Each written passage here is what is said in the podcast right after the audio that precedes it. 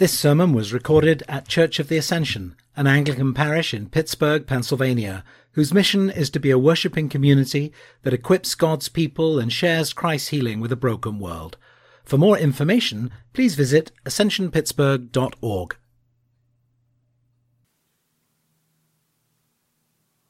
In our first session uh, this morning, we were looking back and were reminded that God is our strength and refuge, a very present help in trouble. And in these three verses, four to six, while mindful of the present, we're looking ahead. In the face of calamity, in the face of the chaos of nature, verses two and three, and the chaos of the nations, verse six, there is hope. In contrast to the waters that roar and foam, what was the name of that boat, Kevin?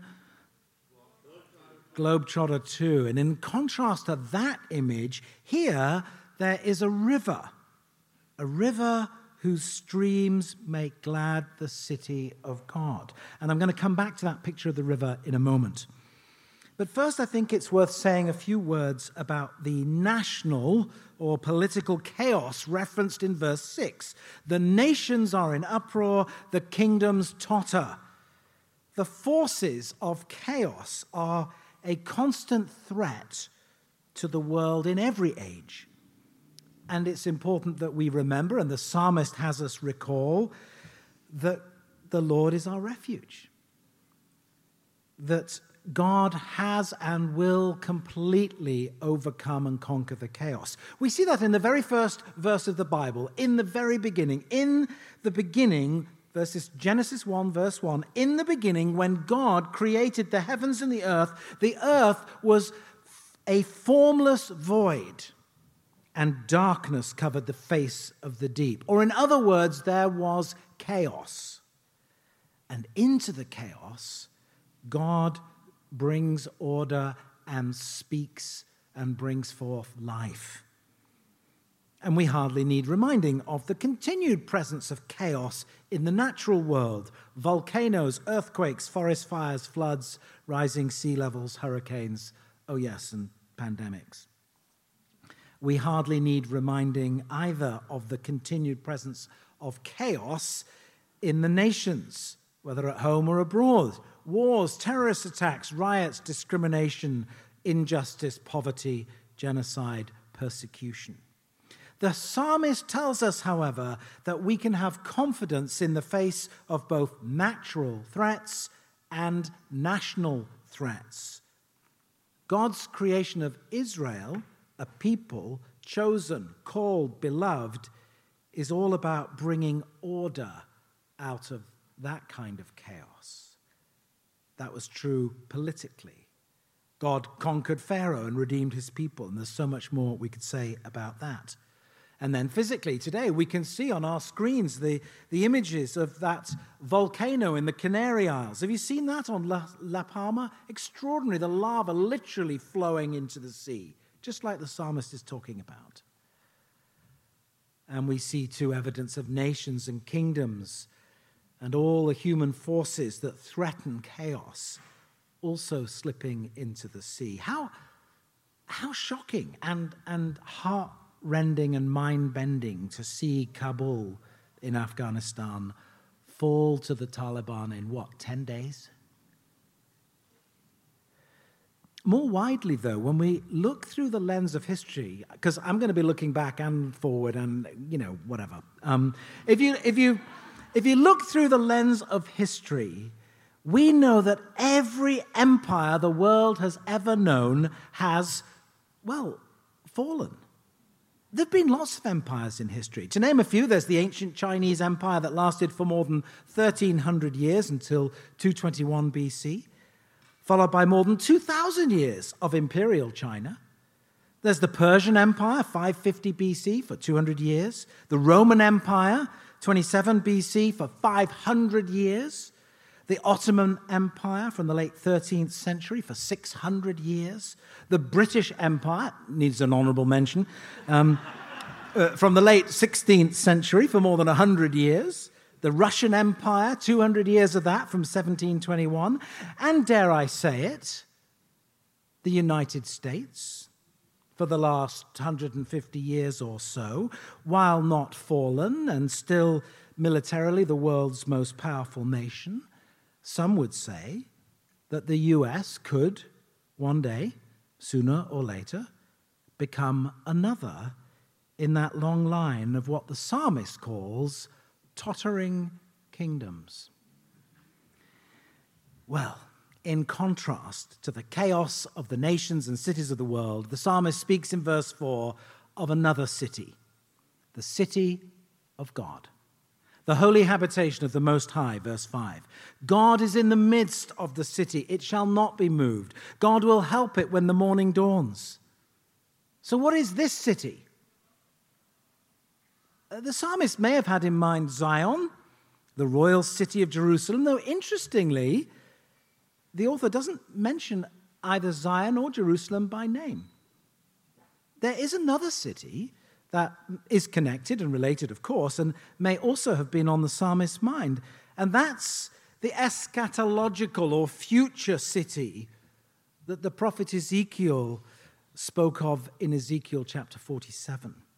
And, and it's there that in the scriptures we first see this wonderful picture of the river. And I want to read you a chunk from Isaiah, Ezekiel 47. And this is the prophet Ezekiel writing about what God showed him in a dream, in a vision. Listen up. Then he brought me back to the entrance of the temple. There, water was flowing from below the threshold of the temple toward the east, for the temple faced east. And the water was flowing down from below the south end of the threshold of the temple, south of the altar. Then he brought me out by way of the north gate and led me round to the outside, to the outer gate that faces towards the east, and the water was coming out on the south side. Going on eastward with a cord in his hand, the man measured 1,000 cubits and then led me through the water. And it was, it was ankle deep. Again, he measured 1,000 and led me through the water, and it was knee deep. Again, he measured 1,000 and led me through the water, and it was up to the waist. Again, he measured 1,000, and it was a river I could not cross, for the water had risen. It was deep enough to swim in, a river that couldn't be crossed. He said to me, Mortal, have you seen this? Then he led me back along the bank of the river. And as I came back, I saw on the bank of the river a great many trees on the one side and on the other. He said to me, Though this water flows towards the eastern region and goes down into the Arabah, and when it enters the sea, the sea of stagnant waters, the water will become fresh. Wherever the river goes, every living creature that swarms will live, and there'll be very many fish. Once these waters reach there, it will become fresh, and everything will live where the river goes. On the banks on both sides of the river, there will grow all kinds of trees for food. Their leaves will not wither, nor their fruit fail, but they will bear fresh fruit every month, because the water for them flows from the sanctuary. Their fruit will be for food, and their leaves for healing. And we encounter this river again in Scripture, in the very end of Scripture in Revelation 22. Let me read to you just five verses. Then the angel showed me the river of the water of life, bright as crystal, flowing from the throne of God and the Lamb through the middle of the street of the city. On either side of the river is the tree of life with its 12 kinds of fruit, producing its fruit each month. And the leaves of the tree are for the healing of the nations. Nothing accursed will be found there anymore, but the throne of God and of the Lamb will be in it, and his servants will worship him. They will see his face, and his name will be on their foreheads, and there will be no more night. They need no light of lamp or sun, for the Lord God will be their light, and they will reign forever and ever. This is our hope. This is what we have to look forward to. There is a river flowing from God. It was actually this passage from Revelation that lies behind the third phrase of Ascension's mission statement. I wonder, do we know Ascension's mission statement? Let's just see. A something community. What is it? A worshiping community, equipping God's people. Okay, well, we've got a bit of work to do, but yeah. So it is um, a worshiping community. Say it back to me.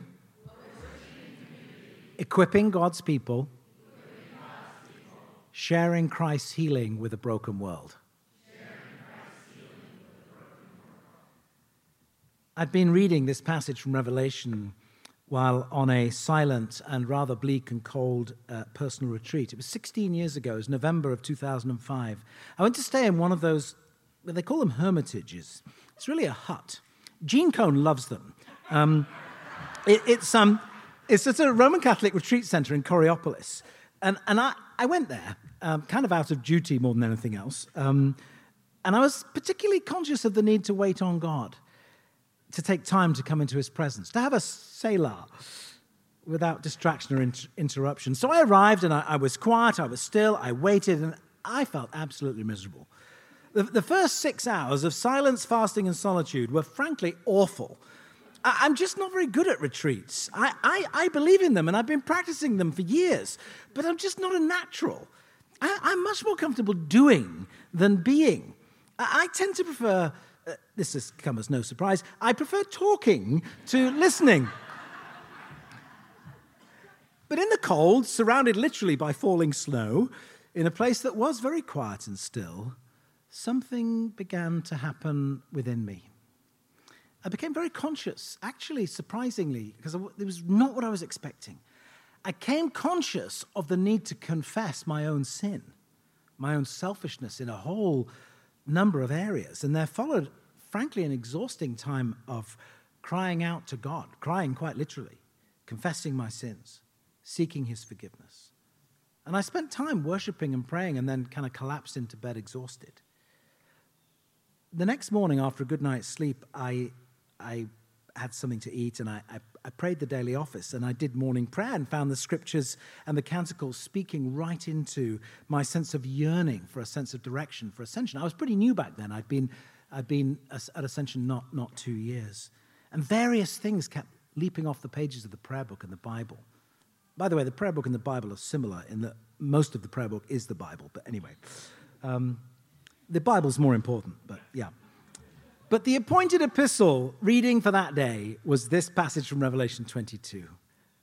Then the angel showed me the river of the water of life. And this picture of the trees on either side and the leaves of the trees for the healing of the nations. And I remembered then that one of the themes that had come up six months before on a vestry staff retreat um, which was our sense that one of the things that Ascension was and was increasingly called to be was to be a place of healing, to share Christ's healing with a broken world. And so, once again today, this great Psalm 46 reminds us that the task of pointing people to Jesus, the task of bringing healing and hope, is still ours today not only as we look to the future when Christ will return, when there'll be a new heaven and a new earth, when the city of God will be among people in an altogether new way, but also now. In Christ, the future breaks into the present. And in the refrain of verse 7, it, it, we see it declared the Lord of hosts is with us. Who is the Lord of hosts? God, the one who is our strength and refuge, the one who is a very present help in trouble. He is the source of life, He is the source of healing. He is the one who drives out fear and chaos and brings peace and justice. No matter the chaos in nature or the chaos among the nations, the Lord of hosts is with us. The God of Jacob is our refuge. If you uh, turn to the back of your bulletins, verse 7 or 11, say it together. The Lord of hosts is with us. The God of Jacob is our refuge. The God of Jacob is our refuge. Why Jacob? I mean, he's hardly the figure in the Bible about whom we would be the proudest. The story of Jacob is a story of betrayal and cheating and all sorts of bad behavior. Jacob's family is fraught with crises and drama, deceptions and frauds, and all kinds of other stuff that, you know, is rated R. Commentator Michael Wilcock writes, condense it, speaking of the life of Jacob, condense it, condense it into 147 half hour episodes, and you have the mother of all soap operas. But, you know, given that Psalm 46's refrain speaks of the God of Jacob, I thought we might take a little Selah, not of silence this time, but of reflection on the life of Jacob. A pause to think about Jacob and his story and what we see of the working of the God of Jacob. So, we're going to have a 20 question pop quiz um, on the life and times of Jacob. So, get ready. You can shout out the answers. Here we go. Who were Jacob's grandparents and parents? Abraham and Sarah. Isaac and Rebekah. Very good. Uh, who was Jacob's twin brother? Esau. Esau. Who was born first? Esau. Esau. How did Jacob get one over his brother? Two things. He cheated. How? Well, before dressed up like his brother, what was the first? The stew. Yes, it's all about the stew. He, he, he sold, got his brother to give up his birthright as the firstborn because he was starving hungry, having been out in the fields hunting for a bowl of soup. And then the second time, who did he trick? His father. For what? Indeed. Okay, so what did Jacob do after tricking his dying father? He ran away. Where did he go to? He went to his uncle Laban's house in a place called. Hmm. Haran. Very good. What happened on the way? He had a dream. Where? Bethel. Uh, actually, that's the name Jacob gave to this place after the dream. What was its original name? This is for uh, bonus 20. Luz. And Luz, L U Z, it's not a sword drill, no. I know about sword drills, those. I did them growing up. used to win prizes. Uh, we'll have to have a, have a go uh, later, Bishop. Um, Okay, so what happened in Jacob's dream? A ladder. What's going on on the ladder? Angels. What are they doing? Up and down. Okay. And the Lord stood next to him and said, I am the Lord, the God of Abraham, your father, and the God of Isaac. The land on which you are lying will be given to you and your offspring, and all the families of the earth shall be blessed in you. Okay, let's just say that refrain again, verse 7 or 11 of Psalm 46. The Lord of hosts is with us. The God of Jacob is our refuge. Okay, question number nine. When he gets to Uncle Laban's house, what happens? He meets a girl. The girl's name is. Hmm, what does he think of Rachel? He likes her. Jacob works for his uncle for about a month. And then Laban, Uncle Laban says, Hey, you shouldn't have to work for nothing. Tell me what your wages should be. What does Jacob ask for? Rachel, in return for seven years of work. Now, we, we won't get distracted with the idea of chattels and all of that. But anyway, this is just, I'm just telling you what the story is. Okay, uh, question 12. What happened after the seven years were up? He was tricked. Yeah, by whom? By his uncle Laban. What happens?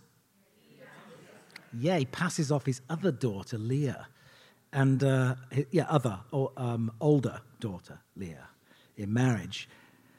And Jacob, to cut a long story short, Jacob ends up marrying both of them, which is another whole thing we're not going to get into, um, and uh, works another seven years. And that seven years is marked by barrenness, jealousy, sleeping with Rachel's maid to try and get a son that wasn't from Leah, who he didn't ever want to be with in the first place. It was a total family nightmare, a miserable mess.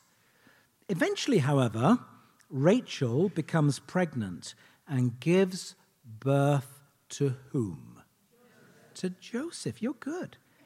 Well, eventually, Joseph, um, Jacob flees Uncle Laban's house at Haran with his very large family two wives, two maids with benefits, and 11 sons, and masses of sheep to head for home. Uh, it's all in the Bible. I I'm just, I'm not making this up. And, and on the way, he sends messengers ahead to try and appease his brother because he's very frightened of running into Esau again for obvious reasons. Well, on the way, he has a rather weird encounter with a strange person near the ford of Jabbok. And he wrestles this person all night long. And the person he wrestles with ends up putting Jacob's hip out of joint. At daybreak, the other man tells Jacob to let him go, and Jacob refuses and says, Not unless you bless me. The man then tells Jacob he's going to have a new name. What is his new name? Israel. Israel, formerly known as Jacob, then asks the other man for his name, but he won't give it. Instead, he tells him, You have striven with God and with humans and have prevailed. Jacob called the place, this is a bonus point. Yeah, who said that? Stacy Regan gets extra candy. Uh, that he calls the place Penuel, which means, anyone know what Penuel means? Nope. Nope. The face of God. And because he's, and Jacob said, I have seen God face to face, and yet my life is preserved. Well, the next day he meets his brother Esau what happened? Yes, thank you. Thank you, Ardith. Esau gives him a big hug. He is thrilled to see him. He keeps sending on ahead all these kind of gifts and all these sheep and all these people. And, and, and then, you know, at the back of the crowd, Esau's there longing to see his brother. Amazing. He's thrilled to see him. Well, anyway, uh, eventually Jacob arrives at Bethel, where he'd had that first dream, and he settles there for a time. And after a while, he then sets off again, heading for Ephrath. Rachel gets pregnant again and gives birth. What's the baby's name? And what happens to Rachel? Yeah, the baby's name is Benjamin, and Rachel dies in childbirth. Question 17. Who was, Jacob had 12 sons. Who was his favorite? Joseph. Joseph is hated by his brothers. Uh, Joseph has all sorts of dreams. Joseph is not terribly wise in how he shares these dreams. Joseph is probably a brat. Anyway, eventually, Joseph is sold uh, by his uh, brothers to some passing slave traders for 20 pieces of silver. And Joseph gets carted off to Egypt, where he's bought by an army captain. And things don't go too well for Joseph. What happens to him? Yep, he get, he's falsely accused and he gets thrown into jail. He's, he's, he's falsely accused by his master's wife of hitting on her, which he wasn't. It was the other way round. Anyway, eventually, after interpreting dreams of a couple of cellmates, he's noticed by Pharaoh and put in charge of the whole land. What does Joseph do in Pharaoh's household? Well, everything, yes, but he had a particular goal Yes, he was saving them from the famine to come and stored up all this grain ready. Well, a huge famine comes on the land. This is the last, last section here. Um, and meanwhile, Joseph's family are suffering and running out of food. Old Jacob, remember this is still part of the story of Jacob, sends his sons, but not the youngest Benjamin, to go to Egypt to buy food. And when they come before Joseph, he recognizes them. They don't recognize him, understandably. Joseph then accuses them of being spies and wants to test them to see whether they're going to be honest or not. So Joseph tells them they must leave one brother behind and return home to get the youngest brother, Benjamin, bring him back. Poor Jacob freaks out when his sons arrive home and tell the tale. After much hand wringing, Jacob agrees to let them return to Egypt with Benjamin. And to cut a long story short, Joseph when they get there, Joseph plants his own silver cup inside Benjamin's sack and sends them on their way. But as soon as they've left the city, people come after them, they haul them back, and they find the cup, and they're charged with theft. And the eldest brother, whose name is Reuben, pleads for Benjamin's life. Bit of a contrast to what they'd done to Joseph. And eventually, Joseph just can't hold it all in. He can't keep his new identity a secret, and he just bursts into tears. And um, there are hugs again, a big party, and uh, off they go back to dad. And as they go, Joseph says, Don't quarrel on the way. Jacob and all the family, hordes of them, hordes of them, resettle in Egypt and survive the famine. Jacob lives another 17 years in Egypt before he dies. And right before he dies, he gathers his sons together and he blesses them one by one. And his body is then taken back to the land of Canaan for burial. And when the family return to Egypt, Joseph's brothers are what? They're afraid. Why? Yeah, dad has died, and they know what they did to Joseph. They are very frightened that Joseph might want his revenge. And they approach Joseph, they beg for his forgiveness for all they'd done in the past. And here's the last question What does Joseph say to his brothers? Yeah, do not be afraid. Even though you intended to do harm to me, God intended it for good.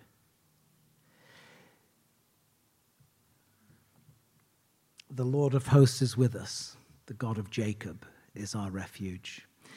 You can read the details of that wonderful, uh, riveting story in Genesis chapter 25 to 50. I, I highly commend it. It's um, about 35 pages in your Bible, and the, and the story spans a little over 100 years. But what about your life?